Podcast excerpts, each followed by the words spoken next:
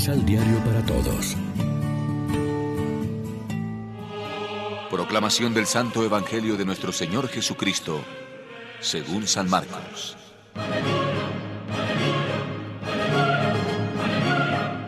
Reunió a los doce y comenzó a enviarlos de dos en dos, dándoles poder sobre los espíritus malos.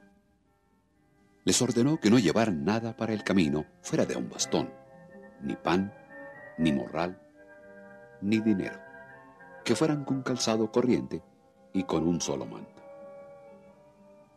Y les decía, Quédense en la primera casa en que les den alojamiento, hasta que se vayan de ese pueblo. Si en algún lugar no los reciben y no los escuchan, dejen a esa gente y sacudan el polvo de sus pies como protesta contra ellos. Fueron a predicar invitando a la conversión. Echaban a muchos espíritus malos y sanaban a numerosos enfermos con una unción de aceite. Lección Divina Amigos, ¿qué tal? Hoy es domingo 11 de julio, celebramos en la liturgia el decimoquinto domingo del tiempo ordinario y lo hacemos como siempre de la mano del pan de la palabra. Después de la llamada o institución de los doce, Jesús enseña y hace curaciones como si les estuviera dando clases. Ahora llega la hora de su primer ejercicio público. Deben hacer una primera experiencia de anuncio. Van de dos en dos entre la gente con una misión que en Marcos aparece bastante reducida, un anuncio genérico de conversión y varios tipos de prodigios contra el mal. Jesús no se deja intimidar por el rechazo violento de los suyos en Nazaret, narrado por Marcos.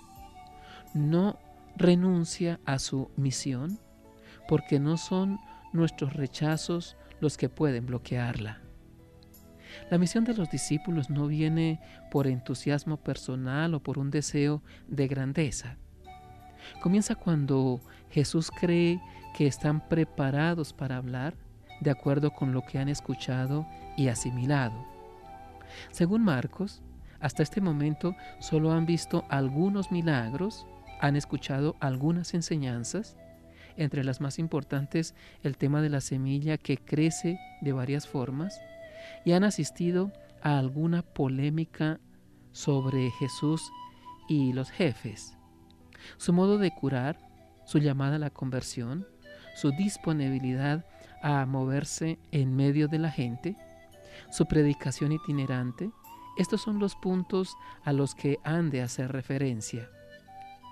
No están todavía maduros del todo, pero el ejercicio los ayudará a madurar. Bajo la supervisión de Jesús, pueden aprender a mejorar. Encontrarán las palabras justas, los gestos adecuados. Experimentarán entusiasmo de un éxito estrepitoso, pero luego al final deberán superar también el centrarse en los milagros para anunciar la muerte y resurrección del Salvador. La misión debe ser itinerante, no sedentaria, es decir, deberá estimular a caminar de nuevo, a encontrarse de nuevo, al desapego de los resultados, a la libertad interior y exterior. De ahí la recomendación que todos los sinópticos resaltan sobre la pobreza material en el vestir y en el comer, y sobre todo las seguridades y evidencias. Probablemente se trata de la brevedad de la experiencia. No debía durar mucho este primer ejercicio y por tanto deberían ir aligerados de todo, libres, insistir más sobre lo inmediato del anuncio que sobre la consolidación de los resultados. Sin embargo, cuando este texto fue escrito, la situación de la comunidad de los discípulos estaba mucho más desarrollada y consolidada. Por consiguiente, la memoria de estas recomendaciones no servía solo para recordar aquella primera experiencia alegre y aventurera, servía también para confrontar el estilo original y la práctica de aquel momento tan lejano ahora del tiempo de Jesús. Es por tanto una llamada a un impulso misionero menos miedoso debido a las exigencias de confort y seguridad. Reflexionemos.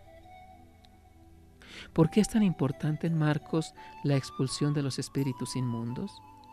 ¿Qué sentido tiene la insistencia que se pone en la pobreza de medios?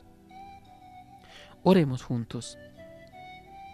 Señor Dios nuestro, aparta a los discípulos de tu Hijo de los caminos fáciles de la popularidad, de la gloria barata, y llévalos por los caminos de los pobres y de los afligidos de la tierra, para que sepan reconocer sus rostros. Amén. María, Reina de los Apóstoles, ruega por nosotros.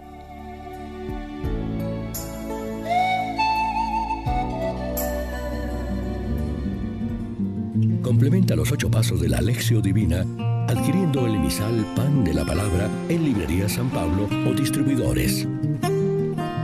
Más información www.sanpablo.co. Pan de la palabra. Vive la reflexión.